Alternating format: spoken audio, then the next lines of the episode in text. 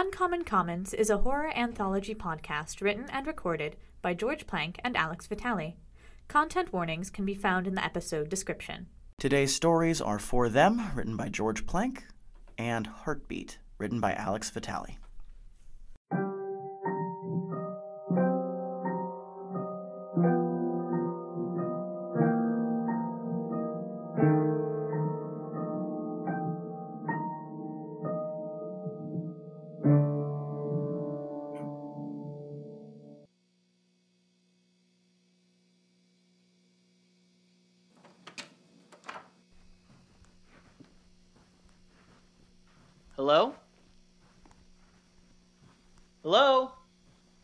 Hello? Is there someone else there? Finally. Oh, thank goodness. What is this I place? thought I was It's the so only big one and it doesn't here. appear to be. Oh, I'm sorry. Please. No, no, no, no. It's entirely my fault. Go on. Please, I insist. Well, if you insist. I'm relieved to see another person here. I thought I was the only one. Do you think there are any others? I don't think so. I've been all around this place and I haven't seen anyone. Almost all the doors were unlocked. So, it's just us. We should probably get out of here. You haven't seen then? Seen what? Look out the window. Huh. It's all. White. Yeah. Does that mean.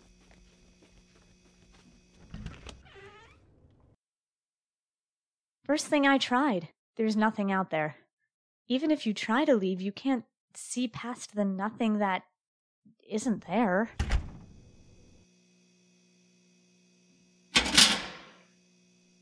Did you hear that?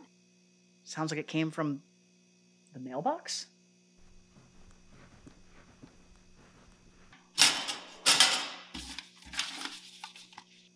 Let's find a place to sit down.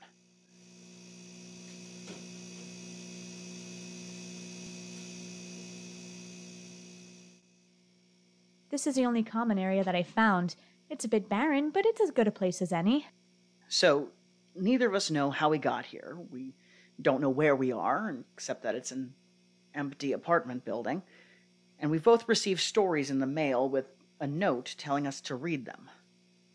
Yeah, sounds about right. Well, it's not like we're going anywhere. Do you? No? No, please, you go first. Are you sure? Very. All right.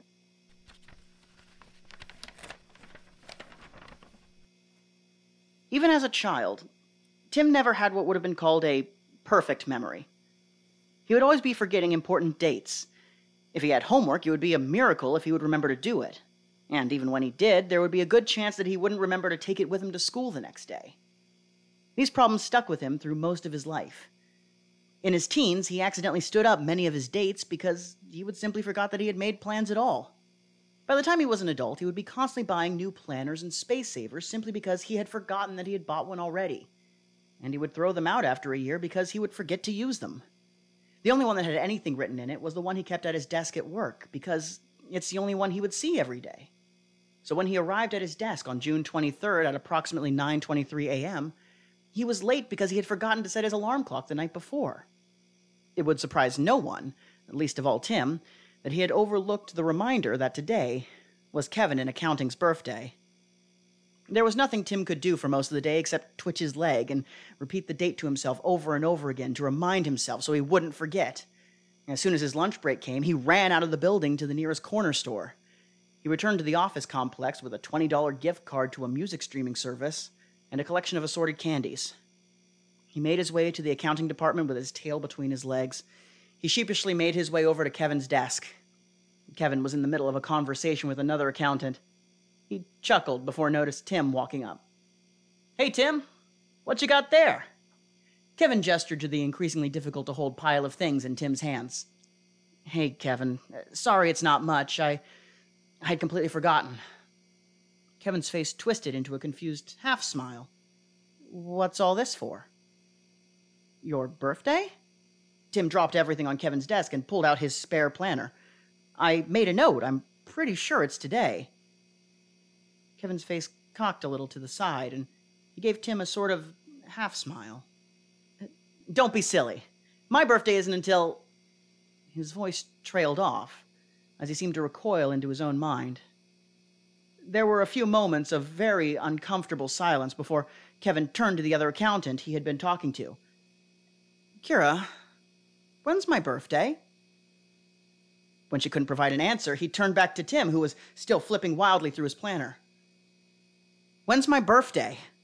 He grabbed Tim's lapels and started shouting, When's my birthday? Tim broke away from his coworker's grasp and ran back to his department. As he escaped down the hall, he could still hear the shouts of confusion coming from the accounting department. Tim kept his head down for the rest of the day. The last thing he wanted to do was to make more of a scene, but as the day went on, he thought more and more about what had happened. He had been sure that he had written the right date in his planner, but mistakes had happened before. As his remaining hours at work started to slip away, he convinced himself that it was his fault and that he had made a mistake somewhere down the line. At five, he got up from his desk and made his way down to the accounting department. Kevin was still at his desk, typing away at his computer. This time, he didn't even notice Tim until he cleared his throat. Oh, hey, can I help you with something? Hey, Kevin, I'm sorry about earlier. Oh? Did something happen earlier? There was no hint of irony or sarcasm in Kevin's voice. His head tilted slightly to one side. He looked confused and maybe a little worried. Um, never mind. Tim decided that it would be better to get out now while he still had the chance. I'll see you tomorrow. sure thing. Tim walked away, even more confused than ever. Was there spite in that last comment, or was he imagining things? Could he really have been the same guy who had throttled him in anger earlier today? When Tim arrived to work the next day, he was exhausted. He was usually a forgetful person, but the events of the day before still stuck with him. He was only able to get any sleep after he took a shot from a bottle of cold medicine he had bought when he got the sniffles in autumn, but completely forgot to take any more than the original cap he took then. The first time that Tim gave it at all a second thought was around 10 in the morning. He had forgotten his water bottle at home and decided that going to the water fountain was better than having a slightly dry mouth until lunch. He grabbed one of the paper cones that the company provided. Leaning against the fountain seemed like a better use of time than actually doing his job. So, for the next few minutes, Tim decided that he would do just that. After a few minutes, Tina decided she would join him. Uh, Tina wasn't exactly the prime source of gossip in the office, but she was usually good for a few minutes of conversation. Hey! Hey! Working hard or hardly working? good one. Usually. Tim remembered that she had recommended a show to him a couple weeks ago, and while he never remembered to catch it while it was on, he absolutely remembered that she was raving about it the last time they had talked. So, have you seen the new episode of that show yet? What show? The show you were going on about before. Tim hoped that if he used larger hand motions, she would catch on to what he was saying. The one with the actor from your favorite movie. At least, I think so. You said it was your favorite before. Tina blinked a few times in silence. Her mouth opened a bit before she opened the contents of her paper cone onto the carpeted floor of the office. She started mouthing something to herself over and over again. Over time, it grew louder and louder. What is it? What is it? My, my favorite movie? My favorite movie. What's my favorite movie? What's my favorite movie?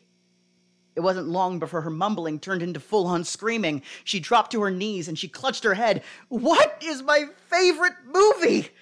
What would be a simple bit of trivia normally echoed around the room as a desperate, pained cry for help, for identification. Tim looked around the room for someone to help, for anyone that even took notice of what was happening, but no one did. Everyone else's eyes were glued to their computers, typing away, deaf to the cries of pain from the woman who had lost a part of herself. And then, without cause or warning, the screaming stopped.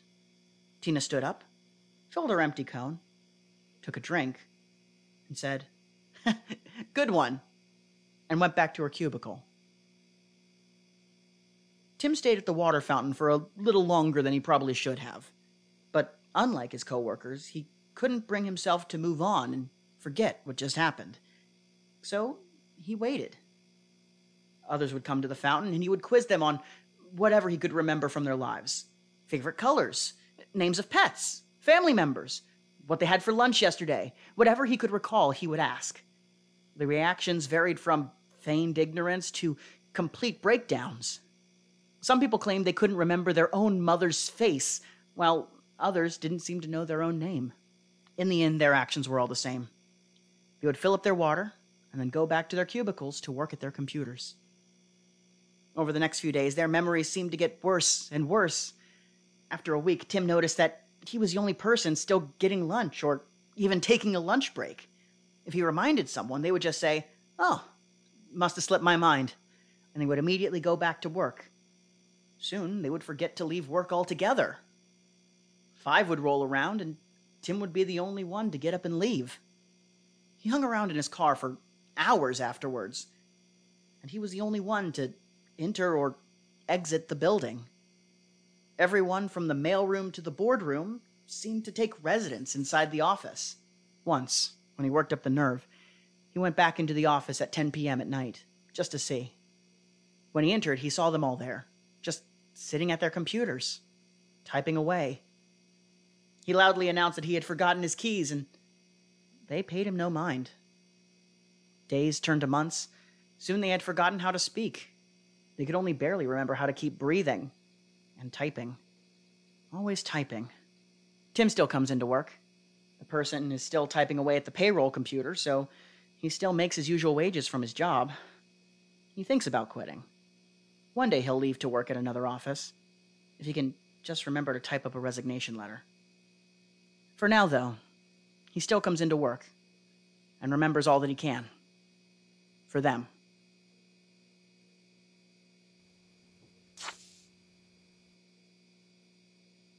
What is that? I don't know. Let me see. Uncommon Commons is an anthology horror podcast that will update on a bi weekly basis. Well, this episode was an aberration.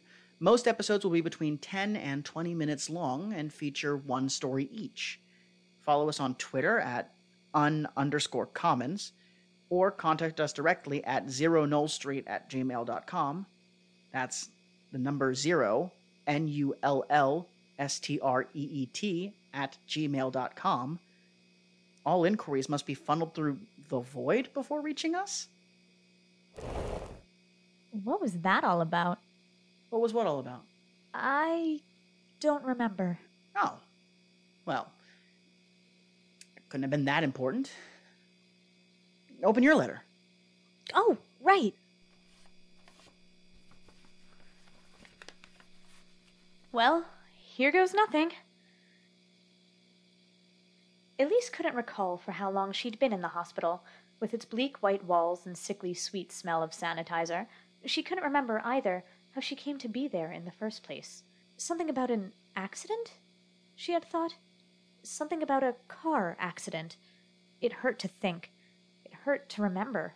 Everything hurt, actually, all the time and always, and the nurses never seemed to be able to do anything about it.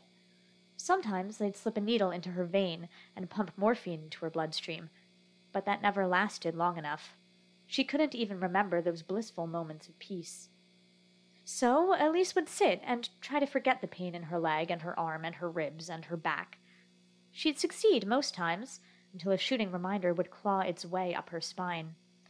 At other times, she'd engage the nurses in one sided conversation, a desperate attempt to claw information out of them. They'd dutifully answer, giving gentle but curt responses. Yes, you are married.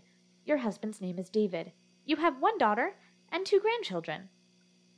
One by one, each question was fired out, and one by one, a simple reply was given. One by one, Elise would forget again. Today, Elisa awoke absolutely parched, the sides of her throat rubbed together like sandpaper every time she tried to swallow. That feeling scared her, grasping at childhood fears of death by dehydration. Somewhere, at the very deepest reaches of her mind, a scene played out as grainy and distant as old film footage. A young Elisa sat in an oversized wicker chair, taking in the morning summer sun. The same feeling had hit her then, relieved only when a faceless woman had delivered a glass of water into Elisa's waiting hands. Her mother, she had thought, but her young face was lost to time. Was it just time? A searing heat spread rapidly up Eliza's body, booming upwards from her core and creeping up her neck. That dryness scraped up her tongue, and a sweat dampened her clothes where they pressed against her. Wispy flyaway hairs clung to her forehead. Grasping at her bedside table, Eliza took a magazine and began to fan herself weakly. With her free hand, she buzzed the nurse. An empty glass sat to her left, pockmarked with light water spots. The nurse came quickly, and even so, the thought had already fled Elena's mind. Her hand had fallen limp by her side, the magazine drooping out of it. I'm so sorry, Elena had said in a fret. I-, I-, I know I called you in here for a reason. The nurse, Kelly or Katie or something, assured her that it was fine. It happens all the time. She really didn't mind. The sincerity in her voice was well rehearsed. She offered more morphine in attempt to decipher Elena's needs. Unfocused eyes trailed after the nurse as she rounded the corner of Eleanor's room. Once she was gone, Eleanor once again became aware of that overwhelming heat. Her hospital issued pajamas were now sodden under her armpits and at the small of her back, wet spots now forming on the pillow behind her. Even with the rawness of her throat, she could still not for the life of her remember what she called for. A primal need clawed at the back of her mind. Water! Water! That's what it was, water! Ella reached to buzz the nurse's station again, but something gave her pause. She just called, hadn't she? That would be rude. She'd be annoying the nurse. Certainly. Certainly the nurse recognized what Ella had been asking for. Such a nice girl that nurse was. Ella didn't want to bother her again, right? No, no, she didn't need it now. It. It. What was it again? It probably didn't matter. Maybe she could ring her husband, Albert. He'd know what to do, surely. As Esther sat in an uncomfortable contemplation, a sharp pain pinched at her gut. She grunted, more in surprise than anything, and clutched a sweaty palm to her stomach. The sudden pinch melted into an ache, not unlike the kind one feels when suffering food poisoning. Had Esther ever had food poisoning? She must have. Everyone has food poisoning at some point. The pain throbbed in the pit of her stomach, and with it came a longing for painkillers. Was it morphine? Esther's finger once again reached for the buzzer, but still she hesitated. She had just called the nurse about something else. Yes, she, she was certain of that. It had only been a few minutes ago. She was certain of that, too. Or had it been an hour now? Time felt foggy, and thinking about it too hard gave Esther a migraine. She needed those painkillers and a glass of water. That was it. She was so thirsty, and her stomach hurt so badly. Would the nurse really mind if Esther called her again? She had offered, hadn't she? Esther thought so, but now she wasn't so sure. Maybe she could just wait for the nurse to come by. She could see her passing by the door. She could call for her when she saw her and tell the nurse what she needed. It seemed like a good idea. But Esther realized that she couldn't recall what the young woman looked like. The pain still sunk its teeth into the bottom of her stomach. Dry flesh still scraped itself against the back of her throat. Tired eyes still watched the hallway in a daze, hoping for a spark of recognition for the blank, empty faces that passed by her open door. Men and women passed by at what seemed to Emily to be a painfully slow pace. Their faces were blurred, as the faces in her memory, one indistinguishable from the next. Blood rushed in her ears, heart pounding at an unsteady rate. Where had her nurse gone? It had been hours. Surely she could call now, right? Emily fumbled for the buzzer. Her clammy fingers grasped at empty, damp sheets. Where had it gone? Where had the buzzer gone? How was she to call the nurse? Emily's heart beat so fast now, or had it slowed down? She could feel it thrumming away in her chest, but her pulse felt slow, horribly slow. Everything hurt now, the pain having snaked its way from her stomach and mixing with already present soreness in her bones. Her muscles ached. Distantly, Emily became aware of the rapid beeping of the monitor beside her bed. Her heart creeped up her throat. The clack of solid shoes against linoleum echoed down the hall. Where were the nurses? Edna thought hazily. Where was. Where was anyone? She lay alone in her room, vision smeared like Vaseline in her periphery. It was empty, utterly empty, aside from her, and her only companion was that aggressive tone from the monitor. The room around her was terribly barren, and it only succeeded into feeding into Edna's rising heart rate. Where was she? This couldn't possibly be her house. It was far too sterile to be a home. How did she get here? Ellie didn't know. It looked like a hospital. Why would she be in a hospital? Was she sick? Was she the victim of some accident? Her heart pummeled away in her chest, feeling like it could burst out at any moment. She needed a nurse. Surely there was one close by that could help her. Even beyond the pounding blood in her ears, she could hear sprinting footsteps. Was was someone coming to help her? Her chest ached, ragged breaths barely squeezing out. In a moment of panic, she called out as loud as she could manage. The strangled cry barely broke the threshold of the door. Edith patted desperately around the sheets beside her. Where had that buzzer gone? The nurses were taking so long. She needed help now. White closed in at the edges of her vision. She missed home. She missed her kids. She had kids, didn't she? One in college, right? Where were they? Where was anyone? She needed help. Something was wrong and she didn't know what. Her chest tightened painfully, and a shaking hand rose to sloppily grip at her shirt. The footsteps were closer now, Edith thought, or maybe they'd gone past her. She couldn't tell. Her vision was all but gone now, blurred and foggy as though she'd lost her glasses. Nothing felt right. Her bed was alien to her. Her mind felt alien as well, and in her panicked haze she realized that she did not know who she was. What was her name? She must have had one, but right now all she could remember is her fear. It began with an E. It began with an E, right?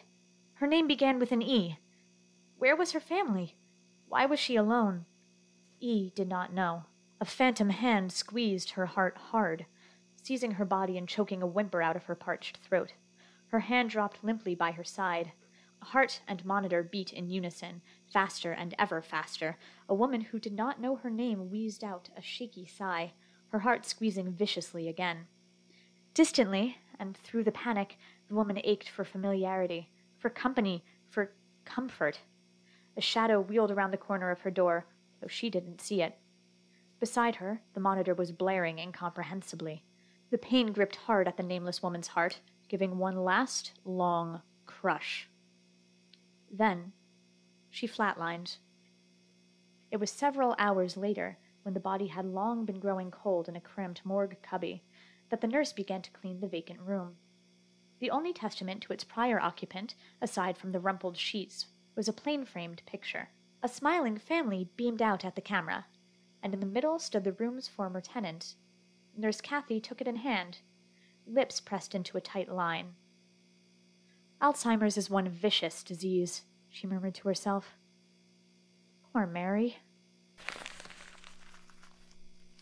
Oh, it uh, just occurred to me. We uh, haven't been properly introduced. I'm John. And I'm Jane. Charmed. I'm sure. Thank you for staying with us at the Uncommon Commons.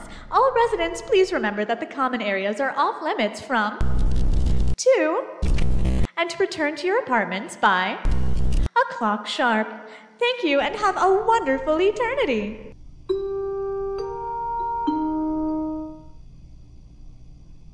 Huh. I think that's our cue. Well, same time tomorrow?